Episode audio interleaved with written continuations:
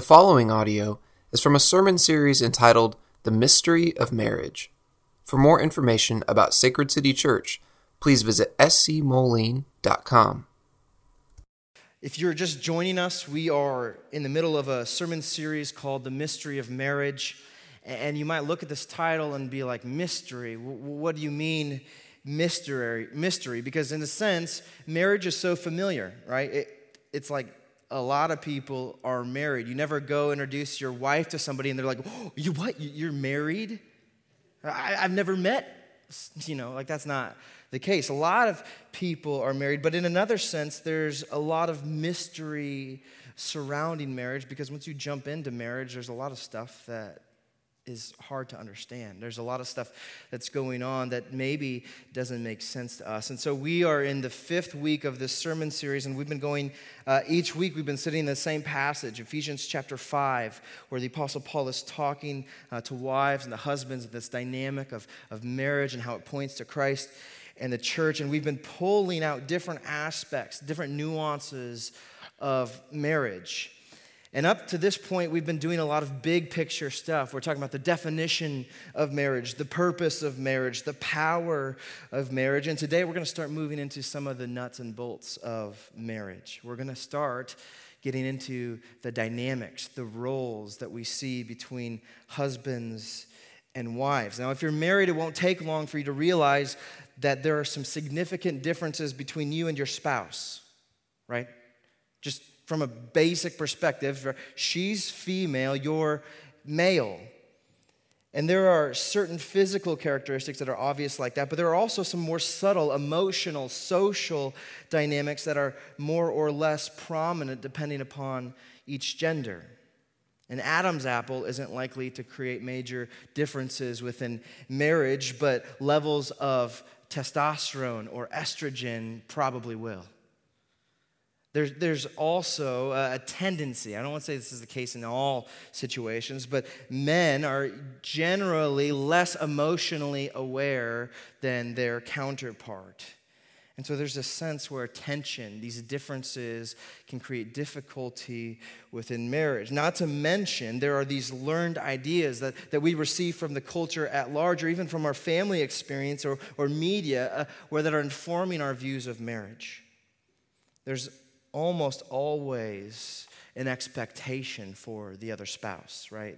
That you do X, Y, Z, and I'll be responsible for A, B, C. And, and when we get in marriage, a lot of times we have different ideas about what those roles look like, what it looks like to be a marital unit. And then we get to what the Apostle Paul says in Ephesians 5, touching on hot button words like, wives, submit to your own husbands, and, and, and saying that the husband is the head of his wife. A lot of this stuff makes people uncomfortable. And so there are a lot of questions circulating. There's a lot of misconceptions and confusions around this idea of marriage roles. Now, the, the aim of today's sermon uh, is to show that having diversity in roles as a marital unit, there's, there's, there's differences, yes, but there's unity, there's equality. And really, what a picture of painting is, is a, a picture of completion. And, and this week, we are, this is kind of laying the foundation for this week. We're getting into some big picture stuff here. And then next week, we're going to dive into a little bit more of specifics uh, but, but what we're, what we're trying to see here, uh, the key to understanding, uh, the key to a joyful marriage is, lies in fulfilling our own divinely appointed gender roles. And I realize that this is wildly controversial. And so while I'm not talking logistics today about who does dishes or who mows or who pays the bills, though that I think that is a healthy conversation to have in marriage, what we're talking about today is men being masculine and women being feminine. What does that mean from a biblical perspective? What kind of roles or what kind of characteristics come along with that? And in a time where there's a lot of cultural confusion when it comes to things about gender, we're in the middle of a, a gender revolution. There's all kinds of, of different opinions that people are trying to, to level out or flatten the different contours of masculinity and femininity. trying to interchange the different roles, but, but Scripture shows us that God's design for marriage is more beautiful than that. It highlights the differences between man and his wife. And by promoting diversity in marriage between one man and one woman, marriage is better. Marriage is complete. Now, to see this, we, we need to go back to the beginning, right, where God creates marriage. We're going to go to Genesis chapter 2. And, and I, today I've got a bunch of quotes. So I've got, I've got this quote that I want to share with you from Francis Schaeffer. It's important that we go back to Genesis. Here's what he says In some ways, these chapters in Genesis are the most important ones in the Bible, for they put man in his cosmic setting and show him his pe- peculiar uniqueness.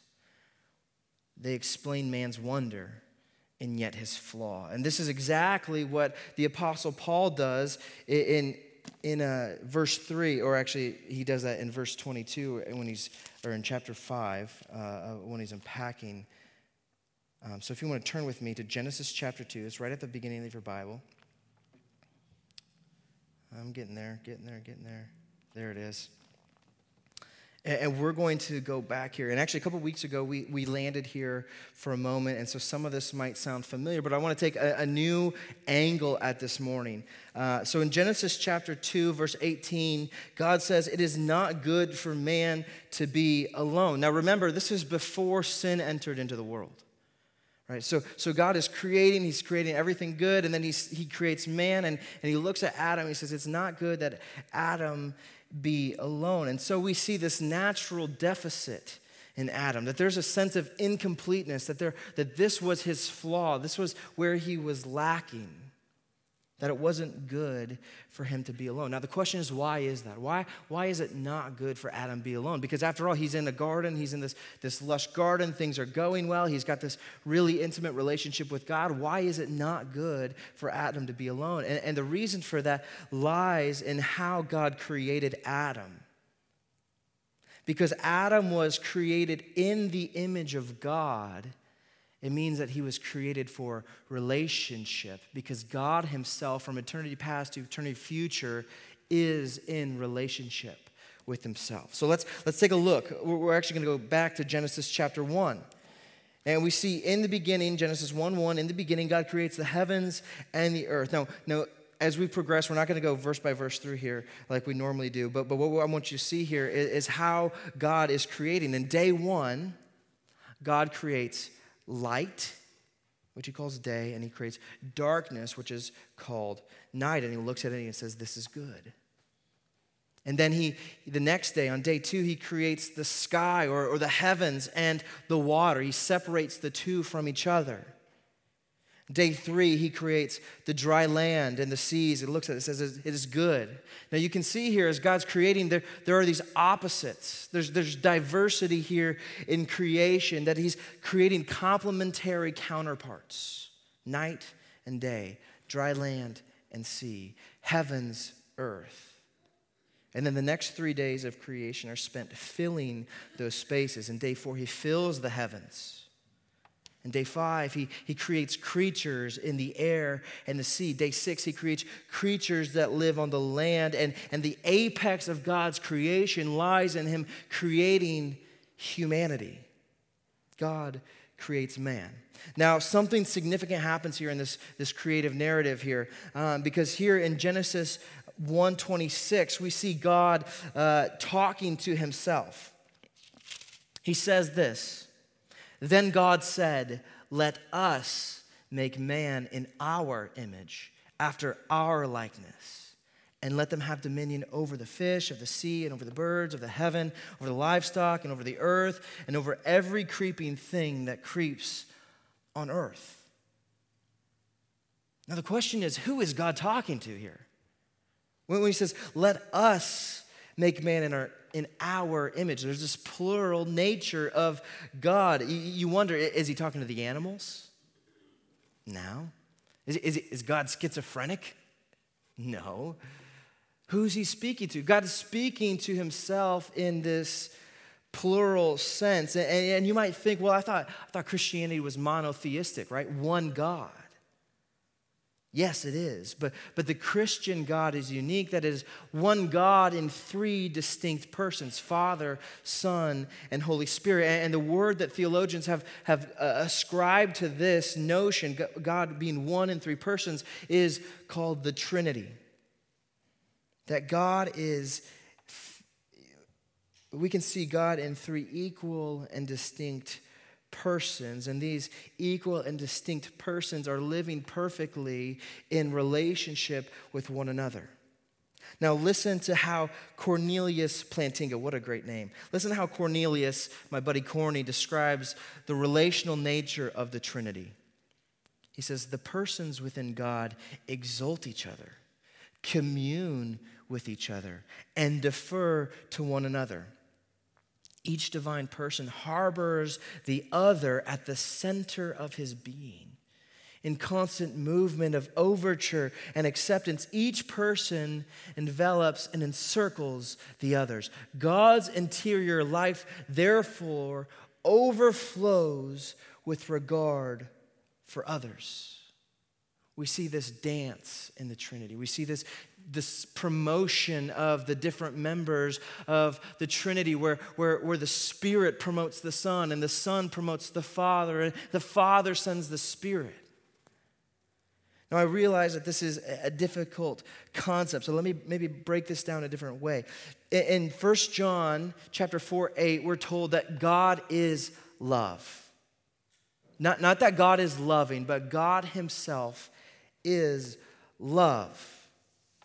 Now, if God is singular in his personhood, how can God love? Because before, before all creation, all that existed was God. And God doesn't change from yesterday, today, or, or tomorrow. God is consistent throughout, He's unchanging.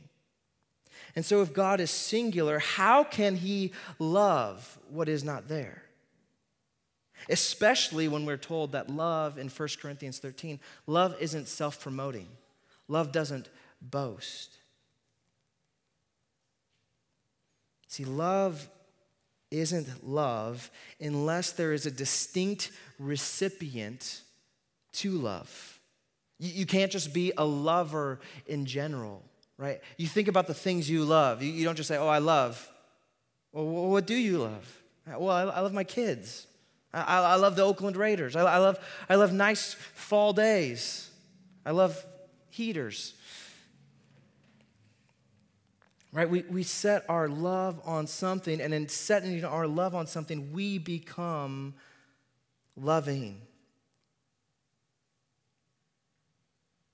Now, this shows us that, that before the world was created, God has existed in these three persons, and among these three persons was love just flowing back and forth from one another.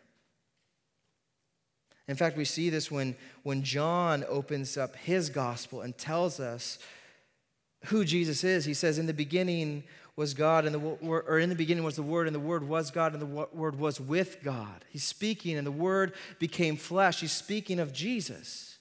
That in the beginning, before creation, Jesus was with God. And even in, in Genesis chapter 1, as he's talking about the creation narrative, he shows us that the Spirit of God is there hovering over the waters.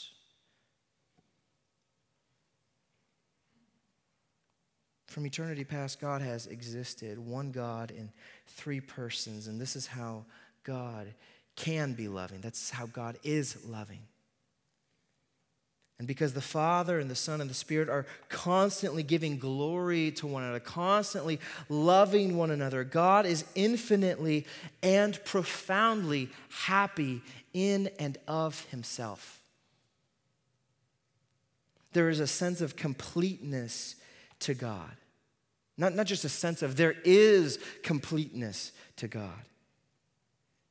That the Trinity is satisfied in themselves. There is no unmet need among them.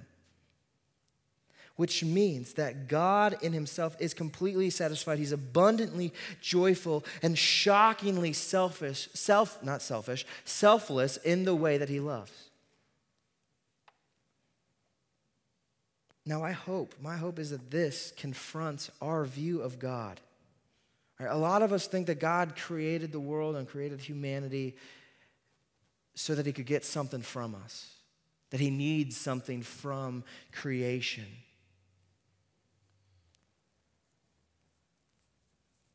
But if God is satisfied in the Trinity, it doesn't mean that He needs our attention. God doesn't need our love. He doesn't need our praise. He doesn't need our reluctant obedience.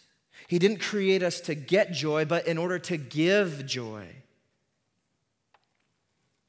Because He's already happy. And so, what we see here is creation, is an overflow of the joy that God has in Himself. And so, as his creation, we are made to enjoy what he enjoys, namely himself. That God has created us to enjoy God and to glorify him forever.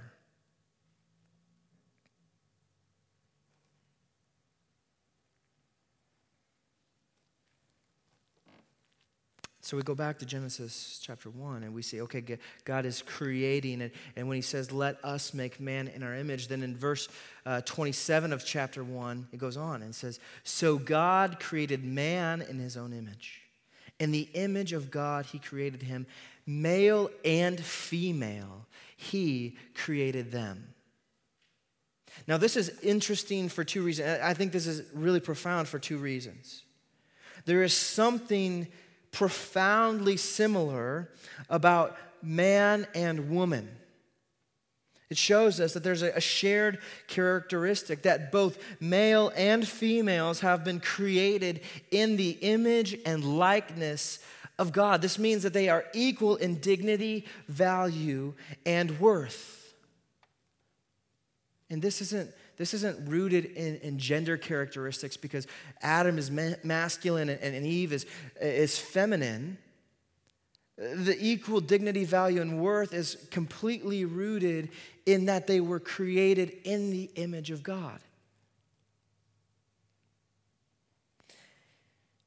And sharing this characteristic God gives both of them an important task, that they have the same vision, they have the same mission, and that is to fill the earth and to subdue it. This is known as the creation mandate.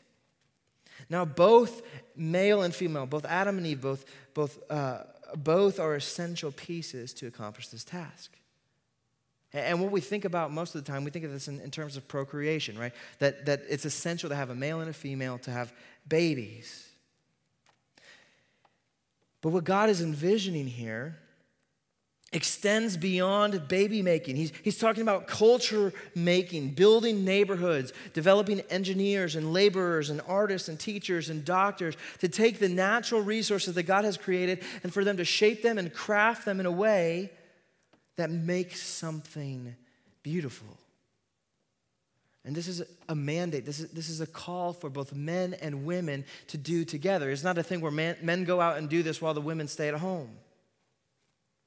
This is something that happens together, that they are co laborers, co culture creators. So we see that there's shared value. That's, that's fascinating. That's really important for understanding creation. Now, the, the other reason why this is interesting is because the diversity pattern that we saw in, in the first six days of creation, or, or the first three days of, of day and night, land and sea. This diversity pattern continues. God creates complementary parts in, in that Adam is man and Eve is woman. Now, with the animals, gender is assumed. But in humanity, gender is celebrated. That both man, that both are made in the image of God, but they're, they're made distinct from one another. They have significant differences, that, that they are equal, but not equivalents. And though they are equal in importance, these, this gender role that are assigned to them, they're not interchangeable, nor are they reversible. And so to understand this, we have to really dive into the differences in how God made Adam from Eve and really how he made them distinct from the rest of creation. Now, now when God began to create in, in those first six days, he would speak That's all he would have to do. He'd have to speak and then it became. But with Adam, God created differently. He, he went and got on his hands and knees. He got his hands there. He, he, he piled up a, a silhouette of man from the dust. Genesis 2 7 tells us this. He piles up dust and he breathes life into his nostrils. And like that, Adam is alive. Now, the way that God makes Eve is even different from Adam. He, he doesn't pile up another dust lump and, and blow into her. What, what he does is something different. He brings Adam to a deep sleep, he puts him under. And while Adam is in this deep sleep, God opens him up. And, and we're talking, Adam is vulnerable to God. Because at this point, Adam's realized that he's lonely. It's not good for him to be alone. And so Adam is entrusting his life to God. And God pulls out a rib from Adam.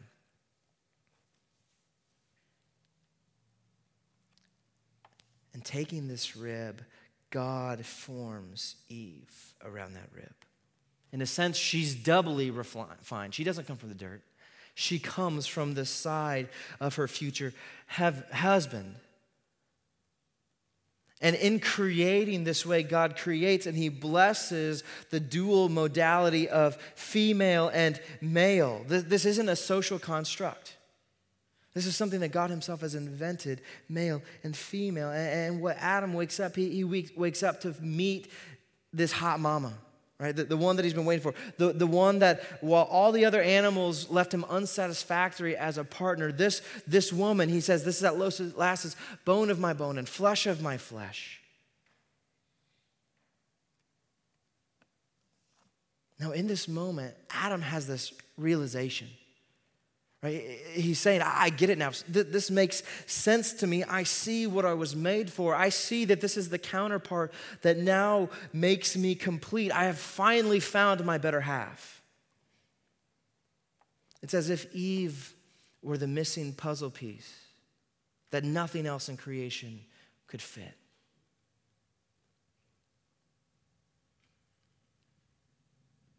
See, Adam sees the equality here. He sees that this, this woman is for me. He sees that she's made in the image of God and he's not threatened by her. He dotes over her. But then he goes on in, in, uh, Genesis chapter 2, verse 23, he goes on in saying, She shall be called woman because she was taken out of man. Now, this is loaded with significance, and it even, even this short sentence speaks to some of the distinct roles that God embeds in the created order. Now, if you remember, God gave Adam the authority to name the animals. He, paraded them before him, and Adam assigned names to them. That was part of his responsibility, his authority that God had appointed to him in the garden. And here, well, actually, all throughout Scripture, we, we can see how naming something or something, uh, someone or something signifies some kind of God given authority. See, God does this in naming Adam. God also does this when he renames Abram to Abraham. He does this when he renames Saul to Paul in the New Testament. And this isn't an uncommon notion for us because parents, what do you do? You name your kids, right? That, that's a sign of your parental authority to appoint a name to your child. Kids do this with their pets, right? That's, that's a sign of authority. And so, as God's appointed namer, with having some, some piece of authority, Adam names her woman because she is from man. Now, he is realizing she's unlike animals, that she is like him in dignity, value, and worth. But this also makes note of their complementary distinctness. There's, there's anatomical differences between Adam and Eve, even down to, the, to every cell being stamped with an XX or an XY chromosome.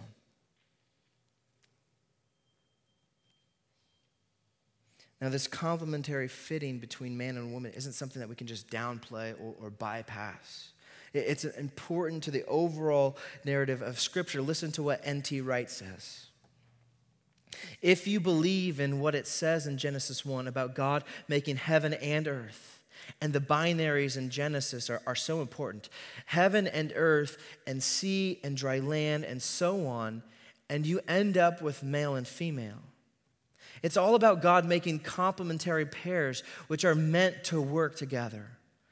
The last scene of the Bible is the new heaven and the new earth and the marriage of Christ and his church. It is not just one or it's not just one or two verses here and, and which say that this or that. It's an entire narrative which works with its complementarity.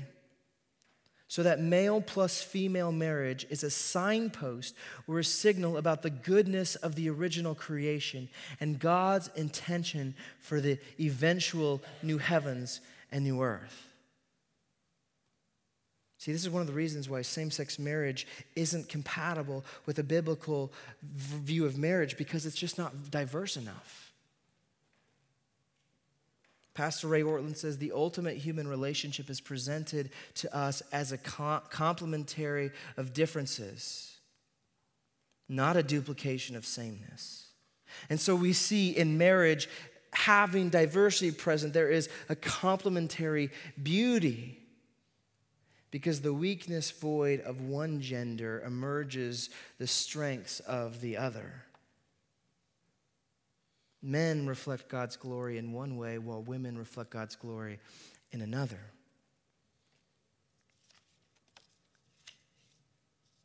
Now, Sam Andre, Andreades says that gender comes in specialties. Specialties are things that we all might do sometimes, but the specialist focuses on especially doing them. We may do many things for each other that are the same, but the gender magic happens when we lean into asymmetries. Just as physically, both males and females need both androgen and estrogen hormones, it is the relative amounts that differ in the sexes. So the gender distinctives are the things that both men and women may be able to do and do do, but when done as specialties to one another, they propel relationships. Now, this is, unpacks a, a big question here. What are gender specialties? Now, most of our ideas about gender specialties are adopted from culture, and, and a lot of times we don't even realize it. Right? You, you, like a fish doesn't realize the water that it swims in. See, what may be masculine on one side of the globe might be completely different on the other. And it varies, masculinity, femininity varies in expression from culture to culture. Shockingly, Scripture doesn't necessarily define masculinity and femininity in cultural ways. What the Bible presents as what is masculine and what is feminine is transcultural. That means that, that Scripture gives a definition of masculine and fem- femininity that, that overrides all of the other cultural narratives.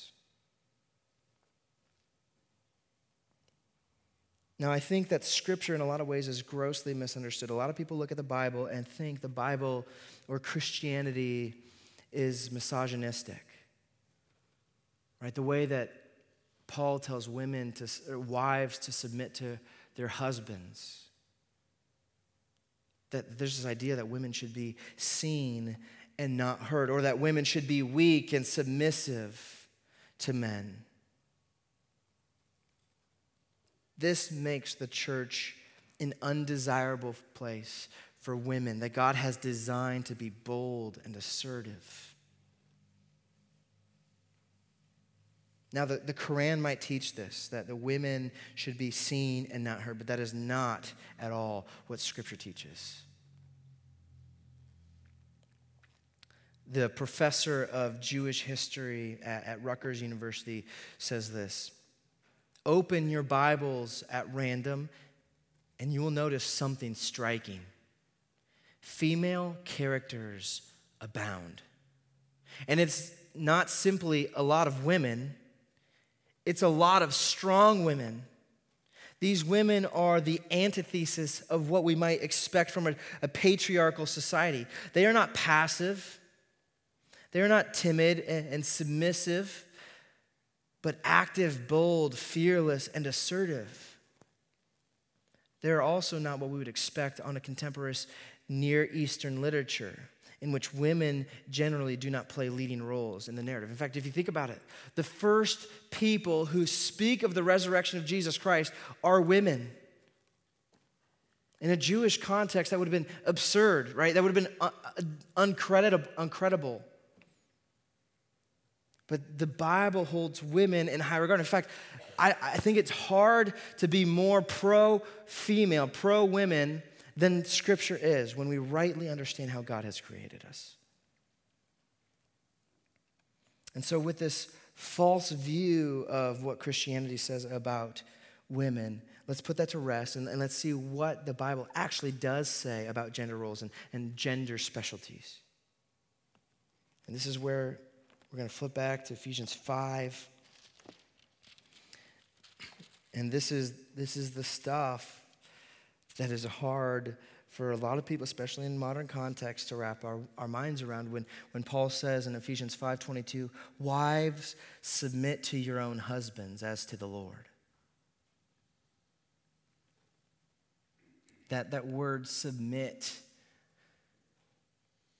to be submissive, to be subject to, rubs us the wrong way. But let me tell you that the submission that Scripture speaks of in the relation to husbands and wives is not like the obedience a child owes a parent. It's not the same. This submissive role that, that wives take takes boldness, it takes trust, takes faith not only in their husband, but in the God who is directing them and leading them. It is a humble deferment in trust. Now, what this isn't, this is not a call for women to submit to men in general.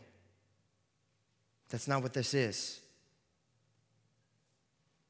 This is localized that wives submit to your own husbands.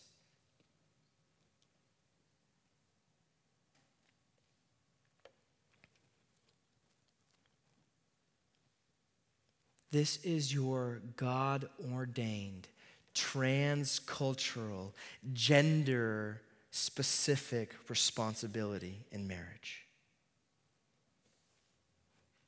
Because the way that you submit to your husband as he submits to Christ is going to help lead this, this marriage in harmony and ultimately lead it to flourishing. See, because your sacrificial submission to your husband's imperfect leadership, though hopefully God focused leadership, helps him grow into a godly and worthy spiritual leader of you and your home. And there is no doubt that this is hard work.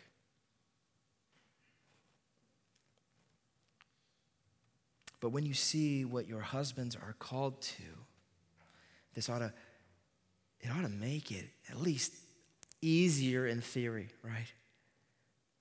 To see the, the way that he leads and shepherds ought to make me want to, as a wife, submit to his leadership. Now, husbands, look at what the Apostle Paul says about you in verse 25 of Ephesians 5. Husbands, love your wives as Christ loved the church and gave himself up for her. He goes down in verse 33. Let each one of you love his wife as himself. And let the wife see that she respects her husband. No, he, he's saying here that husbands, you are called to sacrificial leadership that in laying your life down for your wife, for your family, she flourishes.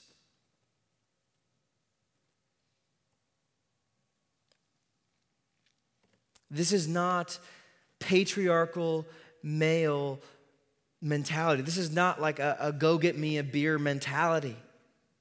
Male, superior, male superiority is antithetical to biblical husbandry because the call for husbands is to come and lay down your life.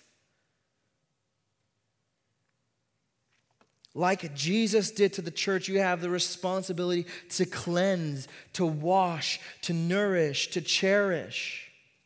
And when we think about it, men, this typically isn't our, our, our, default mode of operation. We're pretty good at thinking about ourselves first. And so, just as it is difficult for women to be called to submit to their own husbands, husbands, it is a difficult and high calling for us to lay down our lives for our wife. But it is through this relational dynamic of servant leadership from the husband and trustful submission of the wife that this is how we fulfill the calling to subdue creation, to create and cultivate. And in doing so, we bring glory to God together. Now, there's a tendency for us to look at this, how God created, and be dissatisfied. Right? Because what we read about in, Genesis chapter 2, right, this, these dynamics between husband and wife that seems sort of idyllic and that's because the way that we see this has been frustrated by sin. Now, in, in, Genesis chapter 2, this, this mutual submission where Adam is laying down his life for his wife and Eve is joyfully submitting to her husband, this was incredible for them. This was life and marriage at its best. God was most glorified when this dynamic was at play, and they were deeply enjoying one another. But this didn't last long. See, the first thing that Satan attacks is this created dynamic between husbands and wives. It's the first thing he goes after.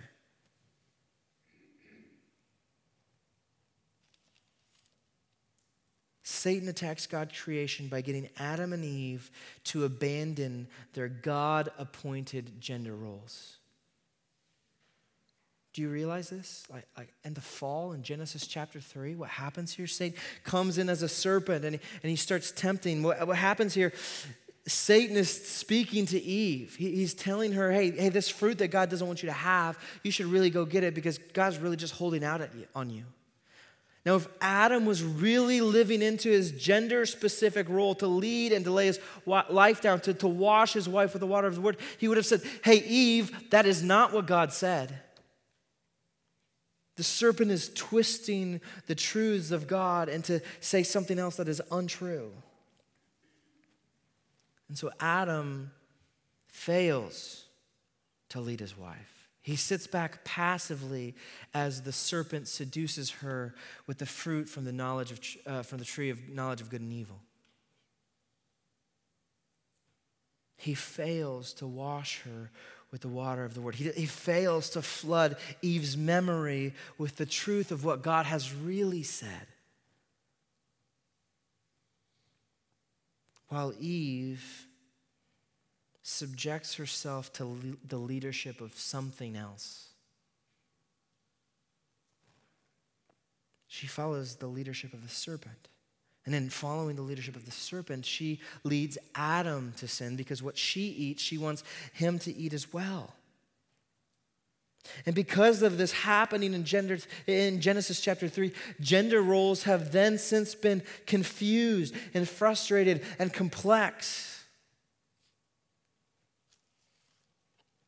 Instead of completion, it's morphed into competition. It's become exploitation, where we see sinful husbands being bullies, abusing, manipulating his wife in self serving ways. It might be verbal or physical or sexual.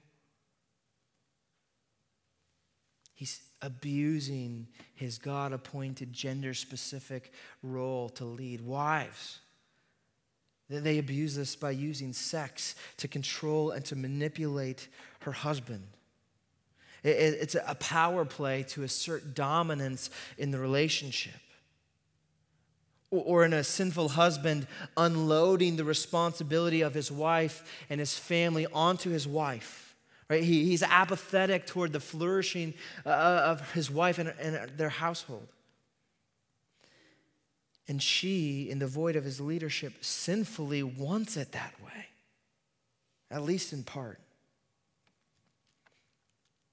She accepts that leadership. You know, in a sense, if he's not going to do it, somebody's got to do it. She accepts that leadership, and, and, and in doing so, she's okay with leaving him in the dust.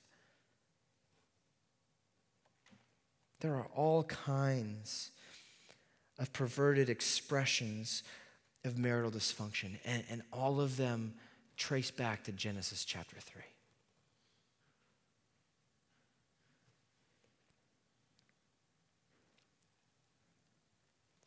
This was a big pit to fall into. Right, moving forward from Genesis chapter 3, it doesn't seem like there's a lot of hope for marriage. Right, that there's always going to be this dysfunction. But the only way for this design and marital completion could be restored was for Jesus to come and to demonstrate both of these roles himself. in our absolution this morning, we heard from Ephesians chapter 2. I think this is, this is one of the most important passages for women in understanding what it means to be submissive to their husbands. Take a look. If you, uh, Philippians chapter 2, for, actually, uh, I'll just read it because you probably don't have it up on the screen. I forgot to tell them.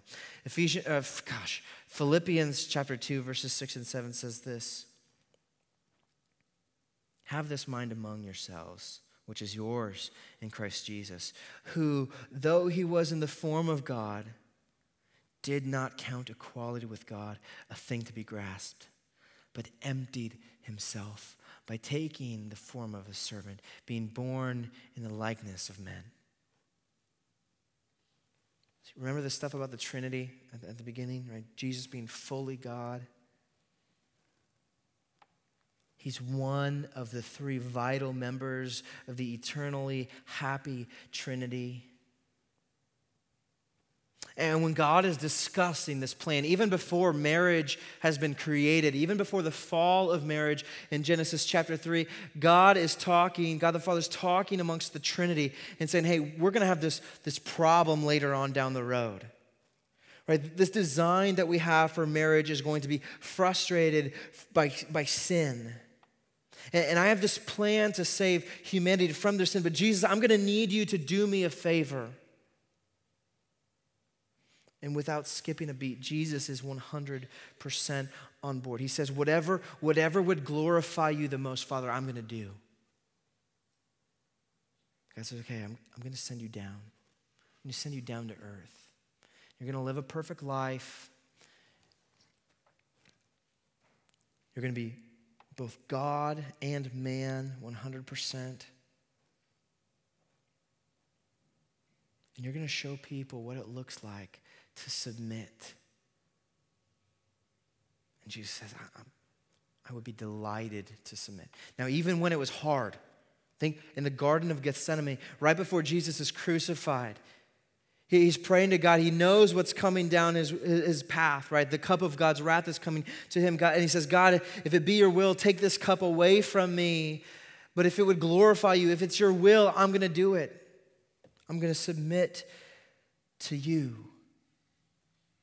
See, this is the kind of bold submission that Jesus had toward God the Father, and not just in being a helper. That, that's the language that, that, uh, that God uses in, in Genesis chapter uh, 2, that, that the wife would be the helper, that Eve would be the helper of Adam. And that's not a, a, a diminutive, a diminutive title for her,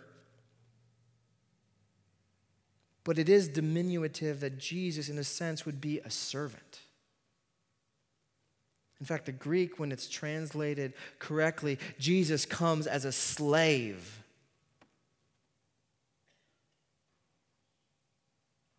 So we see this in Jesus and his submission to the Father.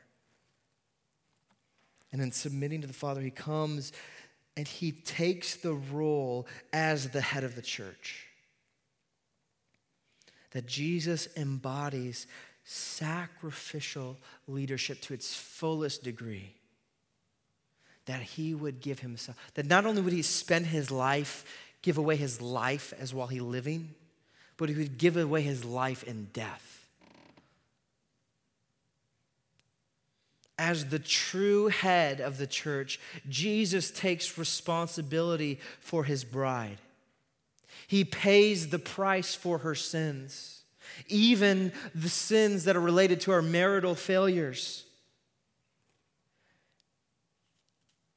And Philippians 2 8 goes on to say that this earned Jesus death on a cross. You see, Adam gave up a rib to get his bride, Jesus gave up his life. And when, when Adam got his bride, she was beautiful, right? His, his wildest fantasy coming true. But Jesus gets a bride who's broken, sinful, and dirty. And he says, I'm going to love her so thoroughly, so, so fairly, that she is going to be purified. I'm going to love her, and in loving her, she's going to become beautiful. And to accomplish this, Jesus' body was broken. His blood was shed in order to mend what had been broken in the fall. See, this is what we come to the Lord's table for this morning. We come to see his, his blood shed for us, his body broken and we're told, Scripture tells us that by his wounds we are healed. By the work of Jesus being broken in bodily form, all of creation is being redeemed, even our marriages. That he is restoring God's good created order. Now, the, the only way that husbands can lead like this on the daily basis. The only way that, that wives can boldly submit to their husbands if they keep this gospel, this truth about what Jesus has done for them in sight. Because Jesus doesn't ask us to do anything that he hasn't already done for us in a bigger and truer extent. See, Jesus comes and he brings about the flourishing. He reinstates marriage as completion, not competition.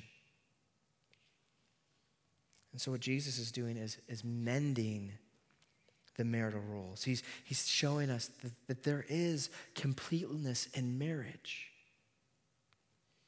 Now, I have a final closing thought here for the singles in the room. I know it's easy to be overlooked in a series on marriage. Now, what I'm saying here is not that you need to be married in order to flourish. I'm not saying that you need to be married in order to be complete. Because Jesus redefines singleness. Uh, Jesus, as he walked the earth, he was single. Nobody was more satisfied on earth than Jesus was because he had this union with the Father and the Spirit, right? Still being a member of the Trinity. Now, what Jesus does in the gospel, he, he may not promise you a spouse, but he does promise that, to bring you into that joyful union of the Trinity, that you can share in the joy that God the Father, the Son, and the Spirit has together. And what Jesus tells us is that what you're ultimately looking for, right? The spouse that you have a hunger for, isn't, isn't another human. What you're hungering for is ultimately me. That Jesus is the true and better spouse. He's the one who lays down his life. He's the one who comes in joyful submission to the Father so that we might flourish. Father, we thank you for the gospel this morning. We thankful that thankful that in the great fall of humanity, where sin entered the world and, and compl- brought complexity to everything, that you did not see this uh, as something to be tossed out. You didn't wipe out creation and start afresh. You had a heart to renew and to redeem what had been broken, Father. And as a room full of sinners, as people who feel broken, we are grateful for that truth that you are mending us this morning. Father, would the wounds that were imparted to your Son be wounds that heal us? Would we find joy in the unique roles that we have as men and women? Father, I pray that you give men the ability, the heart to love their wives and lay their life down for them. And for wives to have a joyful and trusting posture to submit to their husbands as he submits to Christ, who is the head of the church. We ask all this in Jesus' name. Amen.